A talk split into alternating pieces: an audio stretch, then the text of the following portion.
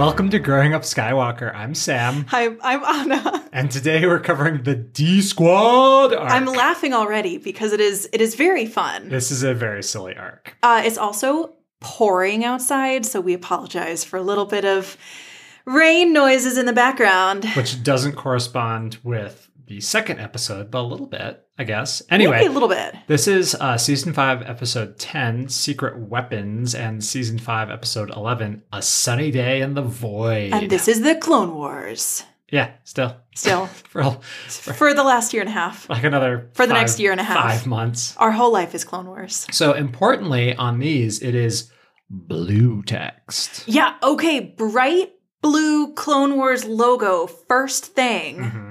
Which uh, is foreshadowing for the star of this arc, Squad. R2D2. Uh, humility is the only defense against humiliation. That is deeply ominous, and I don't like it at all.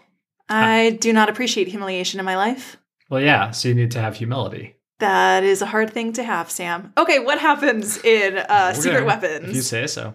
Uh, so apparently, and this makes very little sense, but there is a secret message that the Republic has intercepted, and they know that there's a dreadnought somewhere, and if they can infiltrate the dreadnought and receive the USB key and use it to decrypt the message, they'll be totally good. Okay, so we didn't actually get rid of General Grievous last episode, Of course and it's not. his transmission that the Jedi Council has intercepted Yeah. that they need to decrypt. some important message and there's a MacGuffin on a ship, they need to grab the MacGuffin.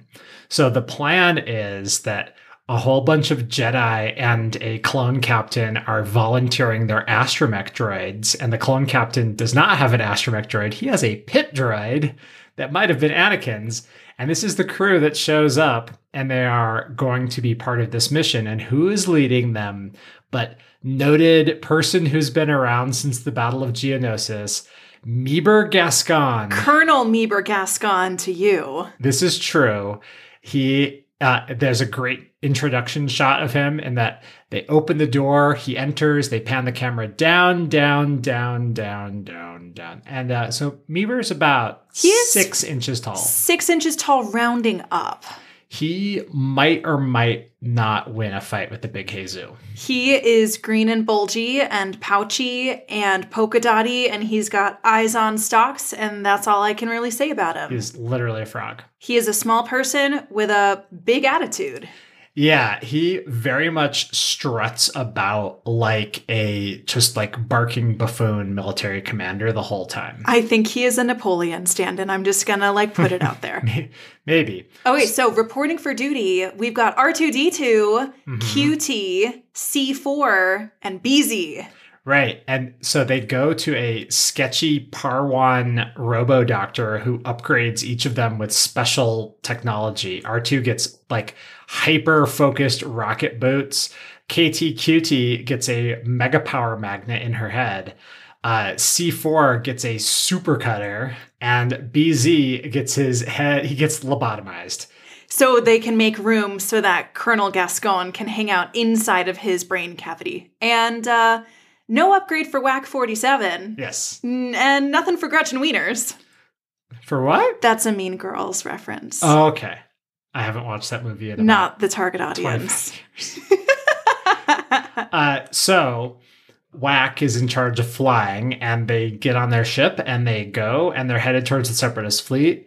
Uh, Meebur's like, "Oh, I haven't told you my secret plan for getting aboard the sec- Separatist fleet," and WAC is like, "Oh, I took care of it. I just aimed us on a collision course. They'll they'll capture us for no discernible reason. anyway, that worked. So they, They get sucked into the tractor beam. They get deposited in the landing bay. a bunch of droids are like, "Hey, where's the pilots?" And the droids are like, "Do do do do do do."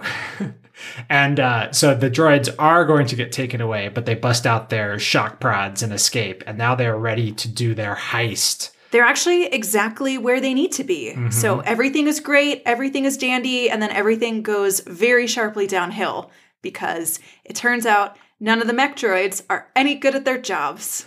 Yeah, they are. C4, okay, so let's walk through what happens. Okay, so the plan is they have to cut the power twice And the first time they do it, C4 uses their mega laser cutter, forgets to engage the emergency brake, and cuts several holes in bulkheads. But it does get cut and everything works fine. Okay, and then BZ is the one who's supposed to get the vault door open and mm-hmm. fries his circuits Although, and gets a double lobotomy. so that might be Gas Meebur's fault because he's driving BZ, but he blames it on every, he dr- blames it on all the droids. He just blames everything on the droids. That is true. The only one who actually does a good job is WAC 47 because his job was to distract the super battle droids guarding the vault door. he fast talks them and does a great job. He does a great job. So they get to the vault, and right as they are, they've triggered the tripwire twice, and the super tactical droid who's running this dreadnought is like,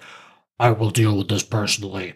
And shows up just in time for R2, who's on his little rocket boots, about to grab the USB key and yank him down. And now it's a close in fight. It's a zero gravity close in fight. Right, because uh WAC turns off the gravity, and then it's like crazy. Everyone's flying around. Guess Meebur is punching the super tactical droid, and like he is the size of a third of the tactical droid's head. Yeah, he goes bananas on this tactical droid.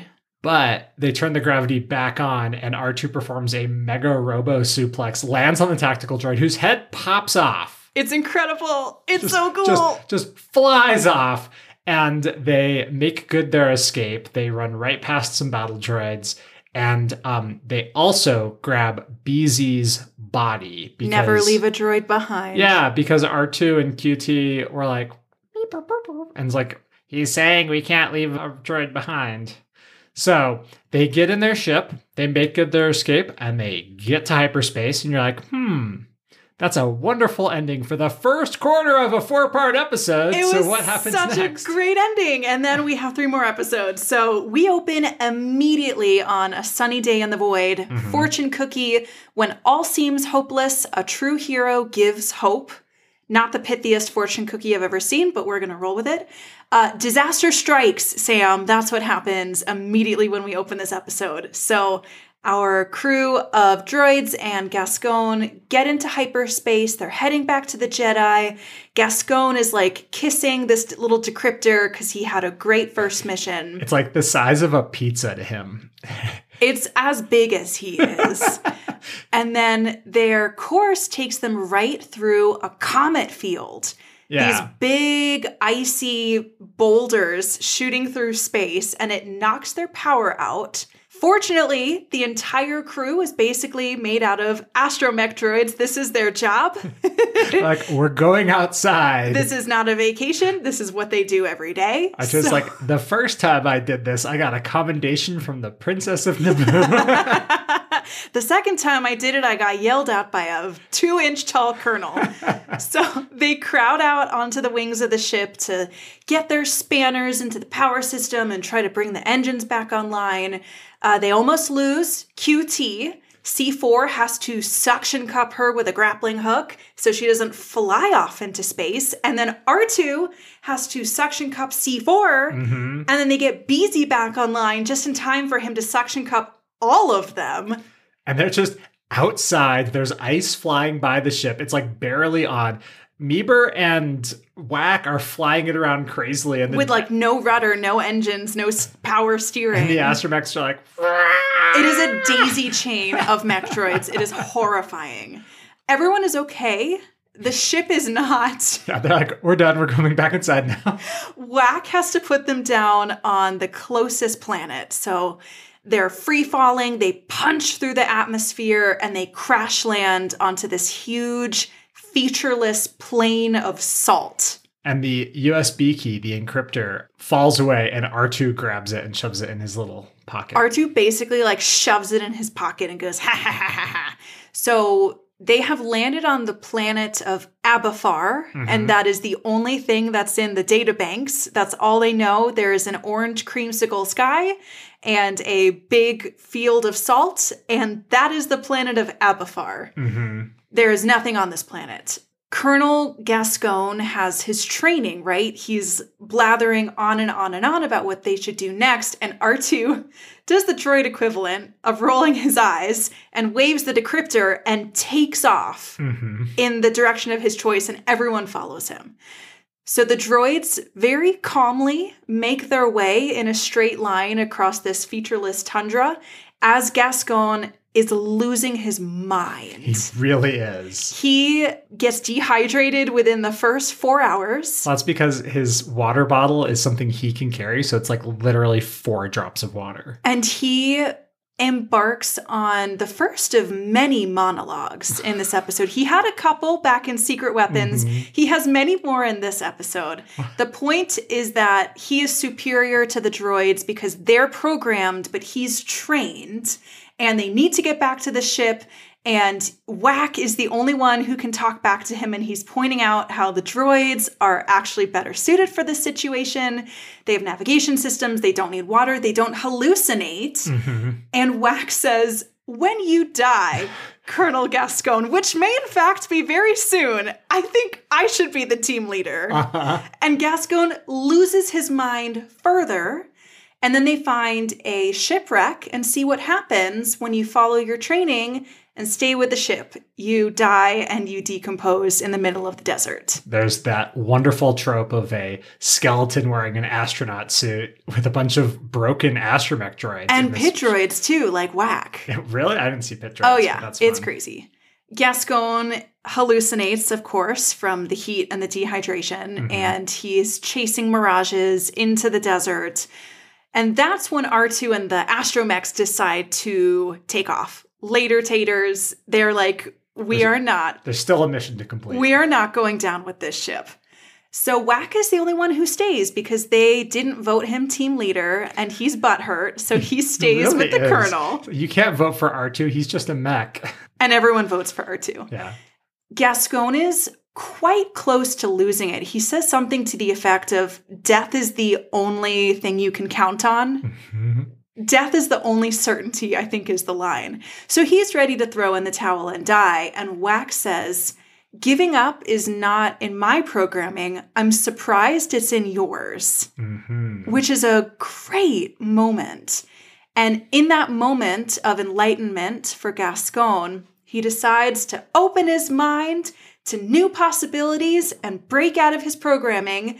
And in that moment, a herd of Star Wars dinosaur emu ostriches. I wrote Dino Flamingos. Dino flamingos is so much better than I wrote. Uh, let's go with that. Dino flamingos start stampeding by, and Colonel Gascon realizes that all they need to do is hitch a ride and hang on for dear life, and they're gonna be fine. So the Dino flamingos bring them to a lake, which is on the outskirts of a city, which is where all of the astromech droids have been waiting for them to catch up for presumably the last 12 hours. But at that last moment, Meebur and WAC have become close enough friends that Meebur actually promotes WAC to uh, Colonel, Corporal. Corporal. Corporal. which is fun and important because the entire episode, WAC has refused to call Colonel Meebur by the correct name, so it is very delightful. Yes. And that, Sam, was the episode. So that's the first half of this one. And now we're stuck with how did these guys get this important information off of this featureless planet? I hope I gave you a sense of how wildly incongruous this episode is and how weird it is to plot. Because I have some headcanons about why these episodes exist, and I want to hear yours too. Oh man. Well, I don't know like why they would exist because obviously it's a MacGuffin. It's not like this is a major plot that needs to be resolved. Like, oh, there's a secret message. We need to decrypt it. Um, first of all, if as a matter of operational security, if you have like some magic device which contains all your passwords and someone steals it and you know that they stole it, then you have to change all your passwords immediately and that magic device is worthless. So the fact that they know that this decryptor was stolen means that it's worthless, but it is Star Wars. I had not thought about that. It reminds me a little bit about how apparently there's no file sharing system in Star Wars. Yeah. So maybe there's no IT guy pestering you to change your passwords. like maybe this will actually be okay. I did read a very funny fan theory, which is that Star Wars is a universe where weapon technology is like 2,000 years ahead of information technology because there's no paper in Star Wars. And like a Star mm. Destroyer takes 37,000 people to run for something that's like a mile and a half long. So it's all just people like doing abacus calculations or something to figure this stuff out. No like functional computers, which my my theory there is that any sufficiently complex computer gets a mind of its own in the Star Wars universe and becomes a droid and droids are frisky, risky, weird. Fascinating. Anyway, there's some really fun moments of uh, seeing astromech droids in action versus a pit droid as the audience stand-in. Yeah, I mean, I there's there's a lot of good stuff in these arcs Mhm. in these episodes. I have a lot to discuss. There are some surprisingly dark themes with like a candy coating, which I think is really interesting.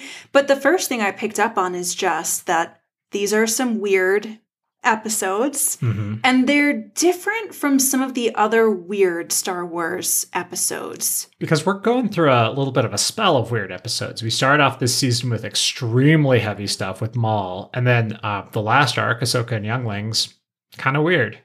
Yeah, yeah. Every time R2 is the focus of the episode, things are a little screwy. Have you noticed that?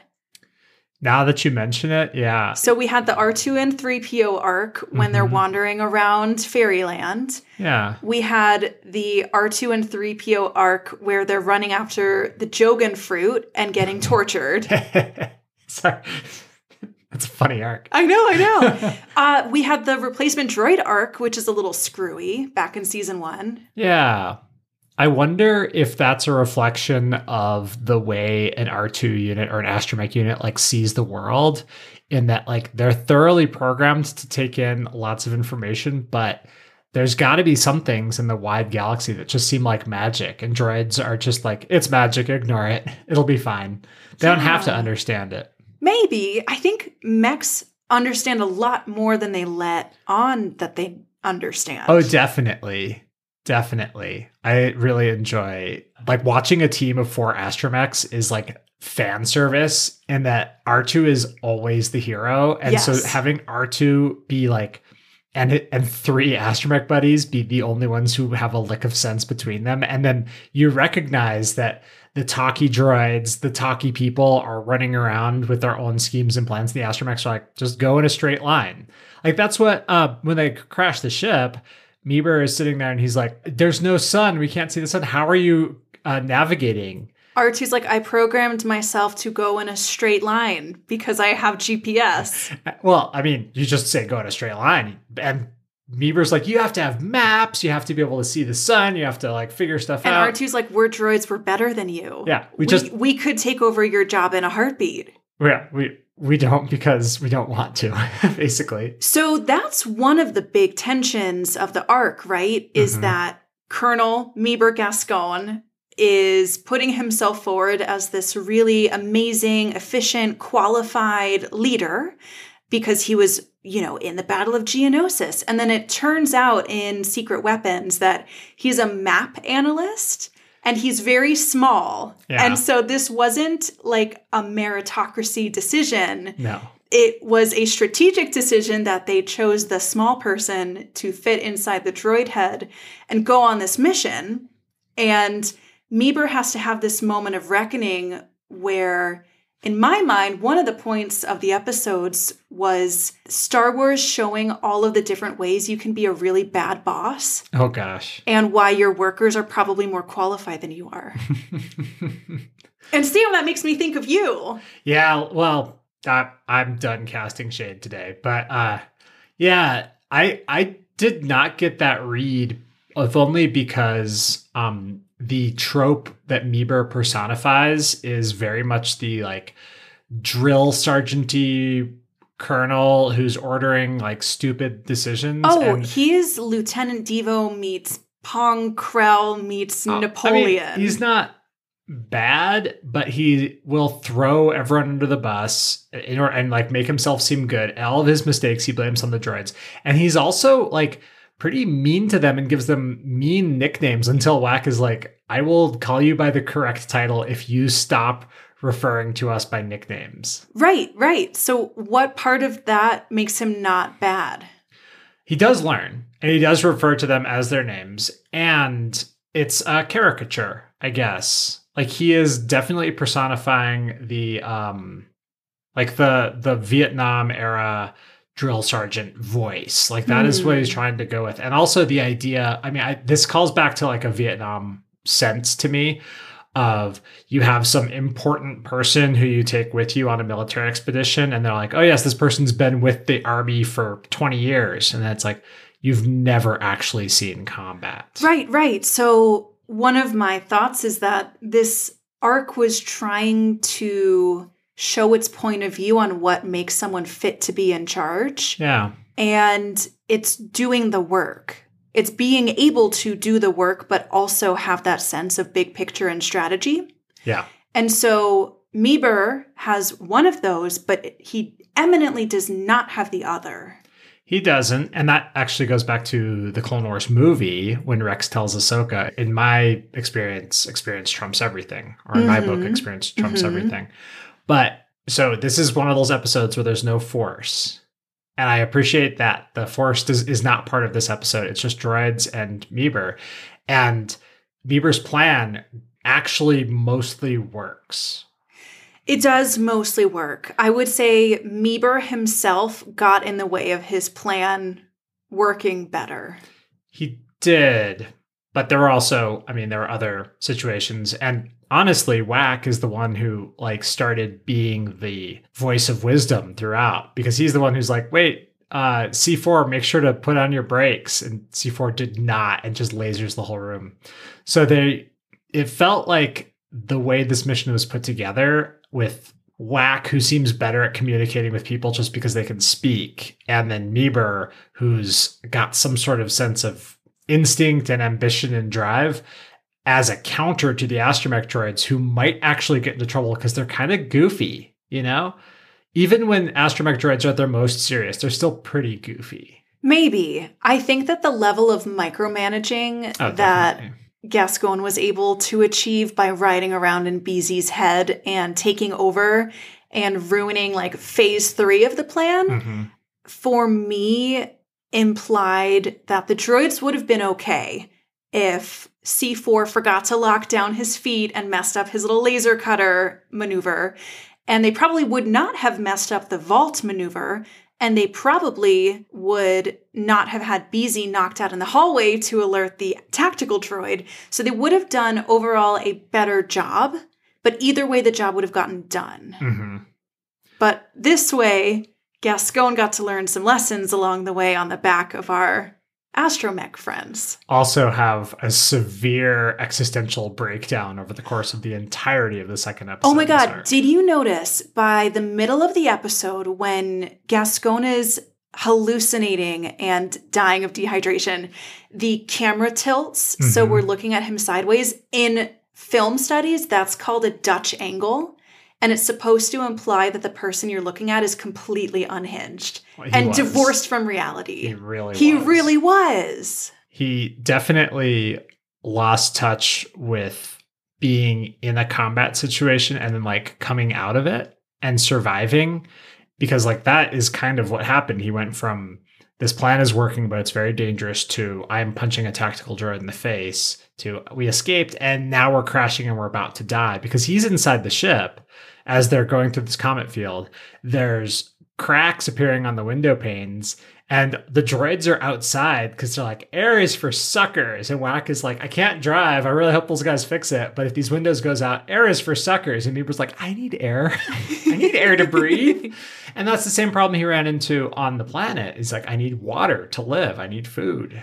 So, yeah, that's what makes it really interesting that he is convinced that he is superior to the droids when they are better suited for this environment. Mhm. All of the environments, they're better suited for comet fields, they're better suited for outer space, they're better suited for a long march across a hot desert. Yeah.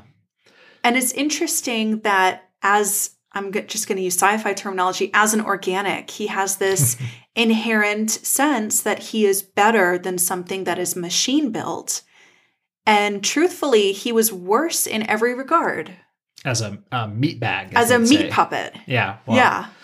Uh, HK47, who's a very fun droid from Knights of the Old Republic 1 and 2, w- refers to all organics as meat bags. And that is kind of what Meebur was. I like it. I like it. But being a, a fun little small frog person, I don't know, he he was interesting. I on the first watch through of this, this is a pretty critically panned arc. Is it? Yeah. Um, it's one of them that's everyone's just like, ah, you can skip it. Because as far as character development, you know, like how much character development does R2 need? And the rest of these are one-off characters. But um I think it's fun because it is weird.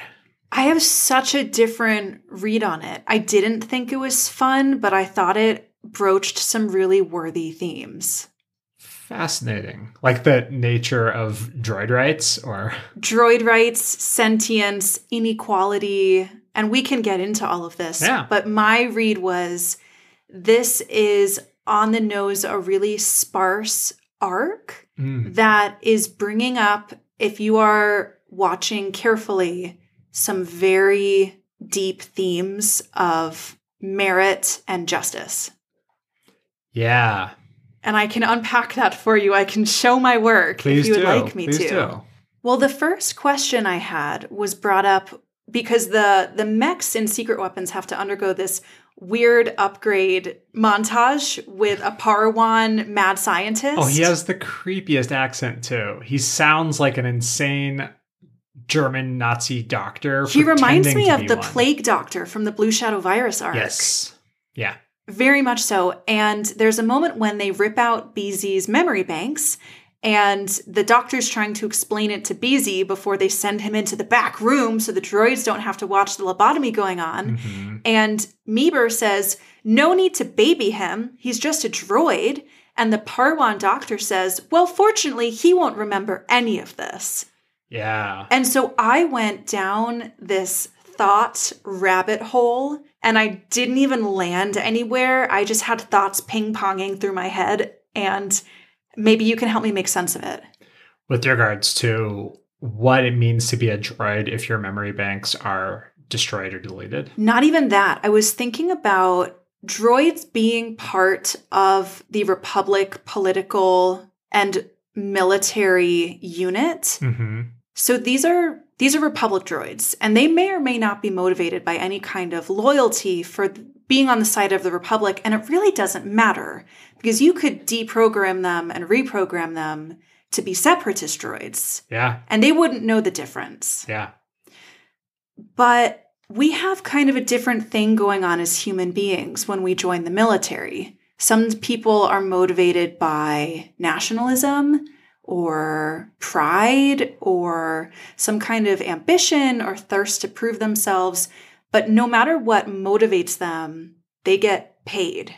We Mhm. don't ask people to go out into service and risk their lives on the military front or as spies or as infiltrators for no pay and no recognition. Well, we don't these days because there is conscription Even if you're conscripted, they pay you a wage. Generally. Not always. There's there's penal battalions where you go fight because you're in jail. It's it's historical precedent. And then also ancient armies often lived off their loot. But I see where you're coming from with regards to what reason does a droid have to remain patriotic and remain on task? And maybe that's why they sent Meebur. That's also maybe why these droids in particular were chosen because at the very beginning in the opening scene, all of the droids have a very strong relation with their master. Each one has a partner who is an a meat bag who they spend a lot of time with. And that's like one of the Jedi we see looks like a crazy Triceratops. So we've never seen this Jedi before, but we assume that each droid has a relationship with their master similar to that of Anakin and R2. Yeah, sure. So they might have some kind of communal structure that brings them, I don't know, support while they're in the ranks. But you send droids out, you conscript them into service, you do whatever you want to them, you make Mhm. weird modifications, you lobotomize them, they Yeah. risk death or dismemberment by comet or you know they rust in the middle of the desert because they ran out of battery and we don't even know if they get paid or if they get hardship pay for being out on the wings of a ship in the middle of a comet blitz we don't know if they are compensated in any way and because they're droids they have no way to say no Yeah. so i was thinking a lot about issues of slavery Yeah, yeah. So that's a freaky thing about droids as well is it would make sense and it seems to be that droids are programmed to want to obey that that is their primary purpose is to serve others even to the extent of their own self-preservation. So i find that definitely very interesting in the relationship between like these astromech droids, which it seems like every single person throughout all of Star Wars looks down on astromech droids in the sense of like it's just a little droid, and it's strange that someone has a very tight relationship with one because to most other people they're kind of a, little you know chirpy dog with a calculator for a brain, and you can't figure out like how to communicate with them. And also sometimes they're the way they think seems kind of alien. hmm I don't know if we see that as much in the Clone Wars as we do in some other things. As my side project recently, I've been watching these Star Wars droids shorts, which are from the 80s. Wow. And are animated like Smurfs, and it is real silly. And in those, uh, C3PO and R2 are wandering around looking for someone to be their master. oh man Yeah, it, it felt like it.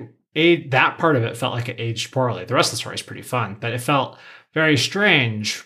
But it also reminded me that because droids can't say no, they might be conditioned or programmed, which is the other theme that's important of this Mhm. episode, to um, just want to find some orders to obey to the best of their abilities.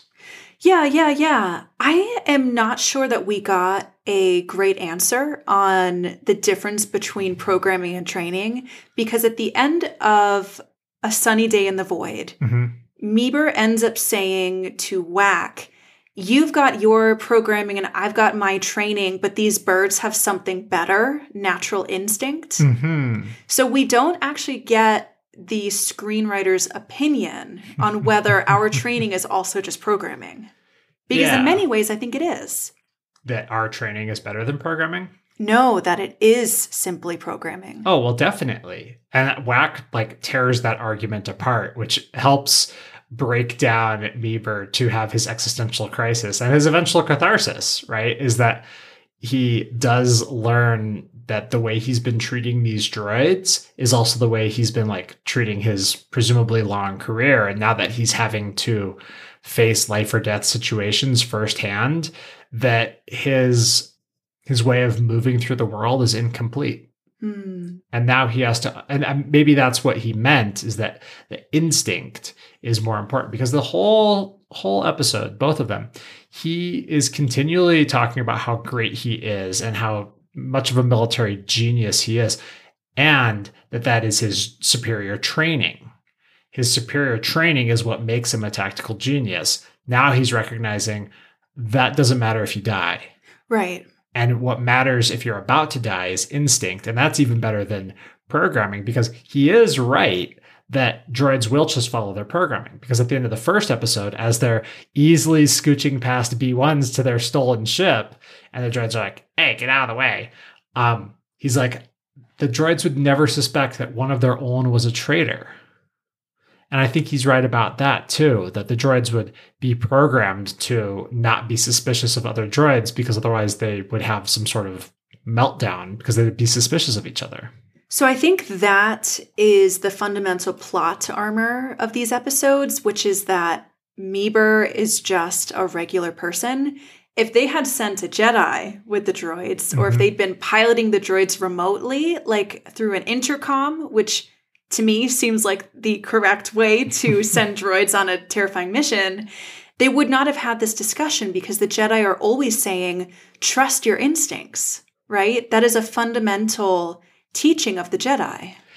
Yeah, it is. And because Meebur is not a Jedi, he had to come to term he had to come to that conclusion differently. He had to follow a Mhm. different path. He took the scenic route. the other big theme that I picked up on, so beyond training versus programming and beyond droid rights, was a meditation on inequality Yes. and systems of oppression. So Mhm. this arc is about a person in power assuming that he has inherent superiority, that he has characteristics that make him better than these lesser creatures that he's in charge of. When in reality, the lesser creatures, and I'm saying this with really heavy air quotes, are efficient and compassionate and good at their jobs and focused on the mission and they don't have meatbag foibles Mhm. like passing out because they're dehydrated and they're tired. So they are well suited for crisis and superior to him in almost every way. And I think that's really explicit because Meebur talks about that a lot. He's like, "Of course I'm superior to droids." One of his many monologues. And um, the other trick of that is one of oppression, in that when uh, he tells WAC that WAC's in charge, WAC is like, oh, or right, even before that, when he says, who votes that we go off and leave Meebur to die? Uh, and they all vote for R2. You can't be R, you can't vote for R2. R2's just a mech. And one of the very first things that WAC says is, I'm not a mech, I'm a droid. Actually, says, I'm a Mm. whack, but whatever and um and so he has this classification of droids within him and that shows the uh way that classism propagates yes. is by and this is how colonialism operates as well is you have a bunch of people and you say this random one is better than the rest of them and they're in charge and now your problems are classism and i'm in charge of everything Yes, systems of oppression take away all of your rights and Yep. then feed them back to people who help to keep the system going Mhm. so that those people are afraid to lose what small privileges they have Yep. and turn against the people that they perceive to be lesser, yep who are really just more risky to the status quo. And that's why it's so frustrating, but also in tune with the themes for WAC to get promoted Oh, at the end of the episode because they're all peeking over, you know, they get to the edge of the city. And so this this city is actually super cool. It looks like it's a bunch of circles connected with little channels, like perfect circles that are dug into these salt flats and they're surrounded by a small moat of and they're all rinsed water. stainless steel and it's very empty and it's very quiet. because it's presumably a Brazilian degrees. But uh, the uh, the Dino flamingos are drinking, and Meebur is like, "If you'll excuse me, I must quench my." Th-. I'm doing like five different voices for him, and Pick a lane. and he he goes and he just dunks his head in the water and starts drinking flamingo water, and. This is after he promotes WAC. The astromechs are like conferring with each other. And WAC starts frog marching down the ramp, talking about, he's like, all right, ship up, straighten up, line up, form up. It's time for you to listen to me. I'm now newly promoted Colonel WAC 47. And that trumped up feeling of superiority now has the astromechs versus WAC instead of against Meebur. Yes. Although WAC only wishes he was a colonel. He's a corporal. I'm I know, like I know, I know. I can't keep them It straight me, either. it got me mixed up. I loved the malicious compliance throughout, especially Mhm. secret weapons, where WAC won't call Meebur the right title until he starts being nice to the droids. Yes. He's like, um, I don't. need- What's lower than a colonel, a corporal? A corporal's significantly lower. He also calls him captain, which is lower than a colonel. Oh my God, a colonel's amazing. pretty high up. Yeah, and uh, at the beginning of Secret Weapons, Gascon is like, all I have to do is finish this mission with you stupid droids so I can go back for my promotion ceremony to Brigadier General. which is like presumably as high as he's as he's gonna get because that's like That's a pretty serious promotion. It is. There's only, I mean, it's Star Wars, but there's only a, a small handful of ranks above that. If we assume that all Jedi are generals, then a brigadier general would be working directly for Jedi. It's pretty cool. Yeah. It is fascinating that he made it that far, considering that he's not seen any real action. Well, I think there's something to that. One thing is that he has been serving since the Battle of Geonosis. So, two years? Yes, but battlefield promotions. Ah, true. During a war, you're more likely to get promoted because your superiors get aced. So- Case in point WAC 47, newly minted field promotion corporal. Yeah, exactly. So there's some cool stuff. I love watching this arc in aggregate because across all four episodes, it's really fun. It's got wonderful pacing. Watching just the first two, I'm like, whoa, boy, that second episode, not a lot went on.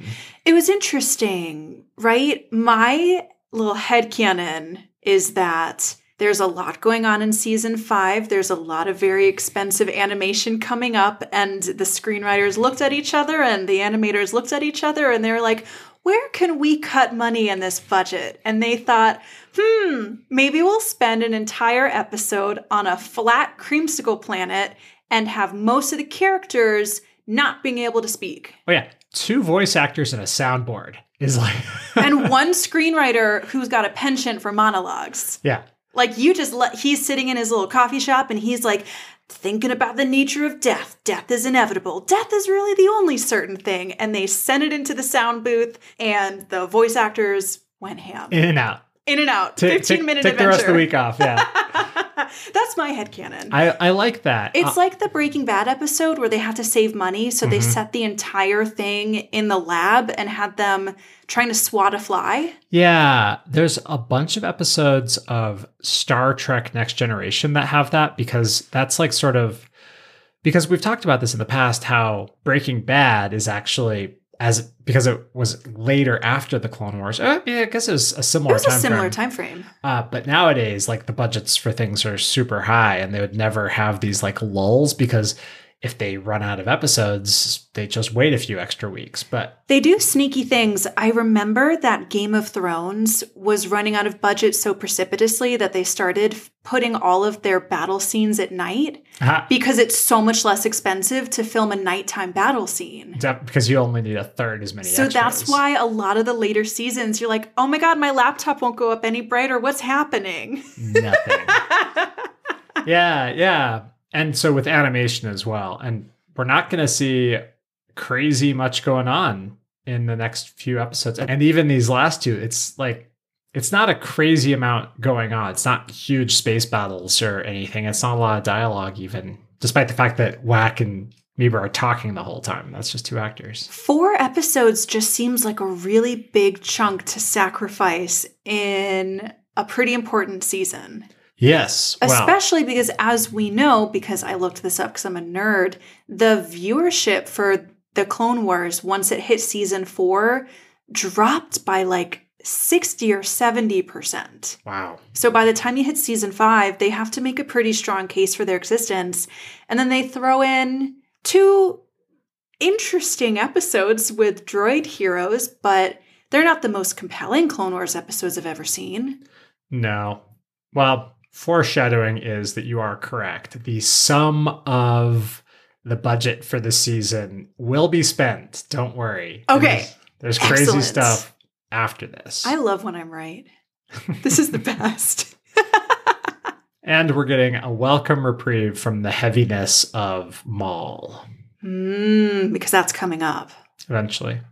So, with two voice actors and four mechs and a few cameos and a super tactical droid, who is going to end up on this week's Baywatch? Are you saying it's time for Baywatch? Baywatch. It's time for Baywatch. It's time for Baywatch.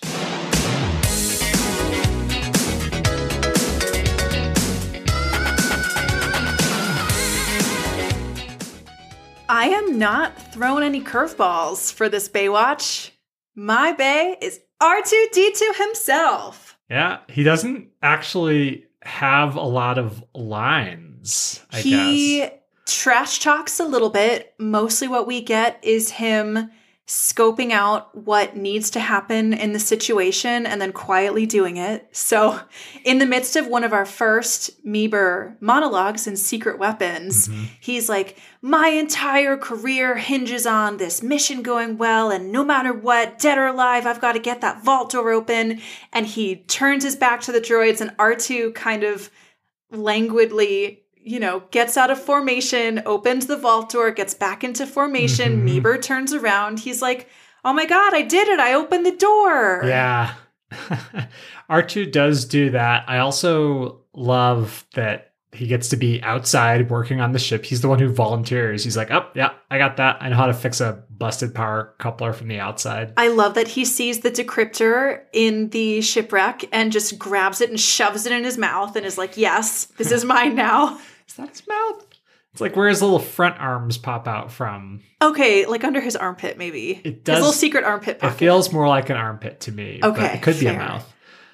I like it. I think R2 is very much the one we are expected to be rooting for in this episode because he's also compared because one of the other themes here is that this is Meebur's first combat assignment, hmm whereas R2D2 was literally at the Battle of Geonosis. I know, and he did great.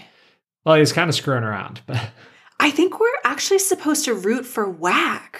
I don't know. WAC, WAC is hard to root for. WAC is hard to root for. He is annoying. He is a pit droid, and pit droids are the Jar Jar Binks of droids, yes, I can see this. and that they're annoying and goofy looking and surprisingly sprightly, and also surprisingly wise. You know, Yes, yeah. My sense is that WAC was supposed to be the wacky, lovable you don't say. protagonist of this arc. because C4 was the one with explosives, and, And Cutie actually is very much a cutie, it's Kitty is a R2 unit who's painted pink. And she is delightful, and I love her. I and do she find is it really adorable. weird how gendered the droids are, but There actually is, there's a little side note. QT was a fan designed droid in Hmm. honor of one of the original Clone Wars animators, and I think she had a chronic illness and died. oh, So now they bring QT uh, in real life to like children's hospitals and stuff. So Aw, Cutie is actually the best. Honorary Baywatch for Cutie. Who's your Bay? I'm gonna go with. This is real tough. I'm gonna go with R2 as well. Excellent. Yeah. Okay, I was sitting here sweating, thinking you were to pick Gascon, and I was going to have to find a nice thing to say about him. I I've already said all the nice things I need to say about him. Okay, excellent. I didn't have anything nice to say. I've already so. said all the nice things I need to say about WAC. Um, and then C4, QT, BZ, kind of extraneous. I do appreciate how BZ uh, once like because presumably they had their memory cleaned out and were just running on system memory, and then R2 and the crew fix BZ and just plug in enough memory for BZ to operate. And B- is now just a babe in the woods, just like following along. and he has really great instincts, you know? Yeah. Yeah, so they're doing they're doing all right, but R2 is the leader and the combat veteran and all the astromech droids are like, of course R2's in charge. Do you have any idea who his master is? Do you have any idea how many times he's fought General Grievous? Do you want to know how many commendations he has from the former queen of Naboo? Because it is a lot. It is at least one. She like really likes him. Yeah. So I think that's that's fun. It also shows how cool it is to be um I, I mean thinking about droid thinking about all the memories that a, a droid would have, because you know, R2D2 is arbitrarily old. You know, we have no idea how old he is. And he infamously has never had his memory erased. That was the whole thrust of the plot of the replacement droid arc. It is. I'm reminded of uh, some other times that droids have had like their memories partially erased or had memory chunks hidden behind things. In Dr. Aphra, uh, B1, is it B1? BT1 has, uh, BT0 has like their memory banks stolen from them, but it's actually like the memory banks are the droid and they put it inside a C3PO chassis. There's all sorts of interesting ways to be a droid, and R2's way of just like get the mission done. Meat bags are nice to have, but kind of secondary. And if they're doofuses, you kind of have to just like go on without them. It's as if he's a parent with uh, tantruming toddlers. When things get rough, turn off the gravity, get the thing done, even if no one says thank you. Always works for R2.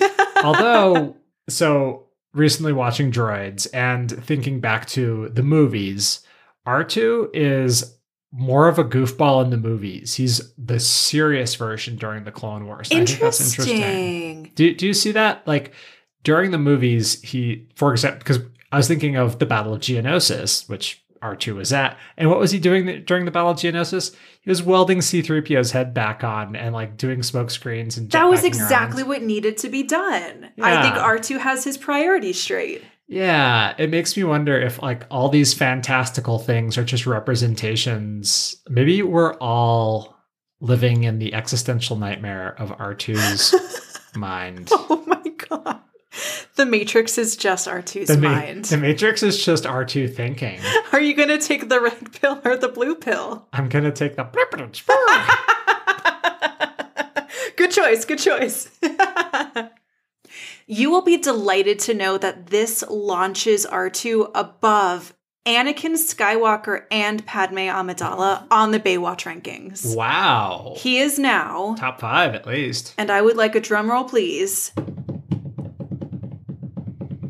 He is now number three on Baywatch. Oh, Heyo! He is likely to keep going up because he doesn't age or breathe, and that means that he lasts a long time. He is the fittest for this system. It is survival of the fittest on Baywatch. I think what we're coming to terms with is that we as meatbags are obsolete and we should just upgrade to cyborg bodies. Like Absolutely. General Grievous. General Grievous was right all along. I agree with you 100%. Yeah. Long live non meatbag meatbags. I think we're joining the separatists now. okay. Okay. Catch you on the flip side.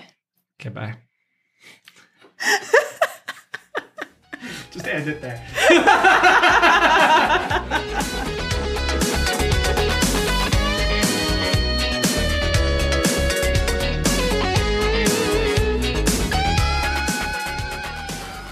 Well, that was one of the wackier arcs we've done in a minute. Yeah. And it is likely to continue. So, next episode, we are covering the second half of the D Squad arc, D Squad. the Clone Wars Season 5, episodes 12 and 13. And remember, we're separatists now. After that, we will be beginning the Revenge arc, which is the Clone Wars Season 5, Episode 1 and 14. And we are delighted to have special guests from none other than Wikipedia on the show with us. For sure. So excited! If you want more Skywalker, as always, you can follow us on social media. You can find us at growingupskywalker.com and you can find us on Patreon where we release bonus content every week. including leftovers and a new feature, Anna's Naval History Minute. Which is the one time ever that I talked about Star Wars ships, and it was great. It was really great. It was the best. So, if you too have come to terms with the fact that your feeble meat body needs replacement and you want to share that message You know where to find us. and send this podcast everywhere, broadcast it using your new antenna. and we'll see you next Tuesday. Beep, beep.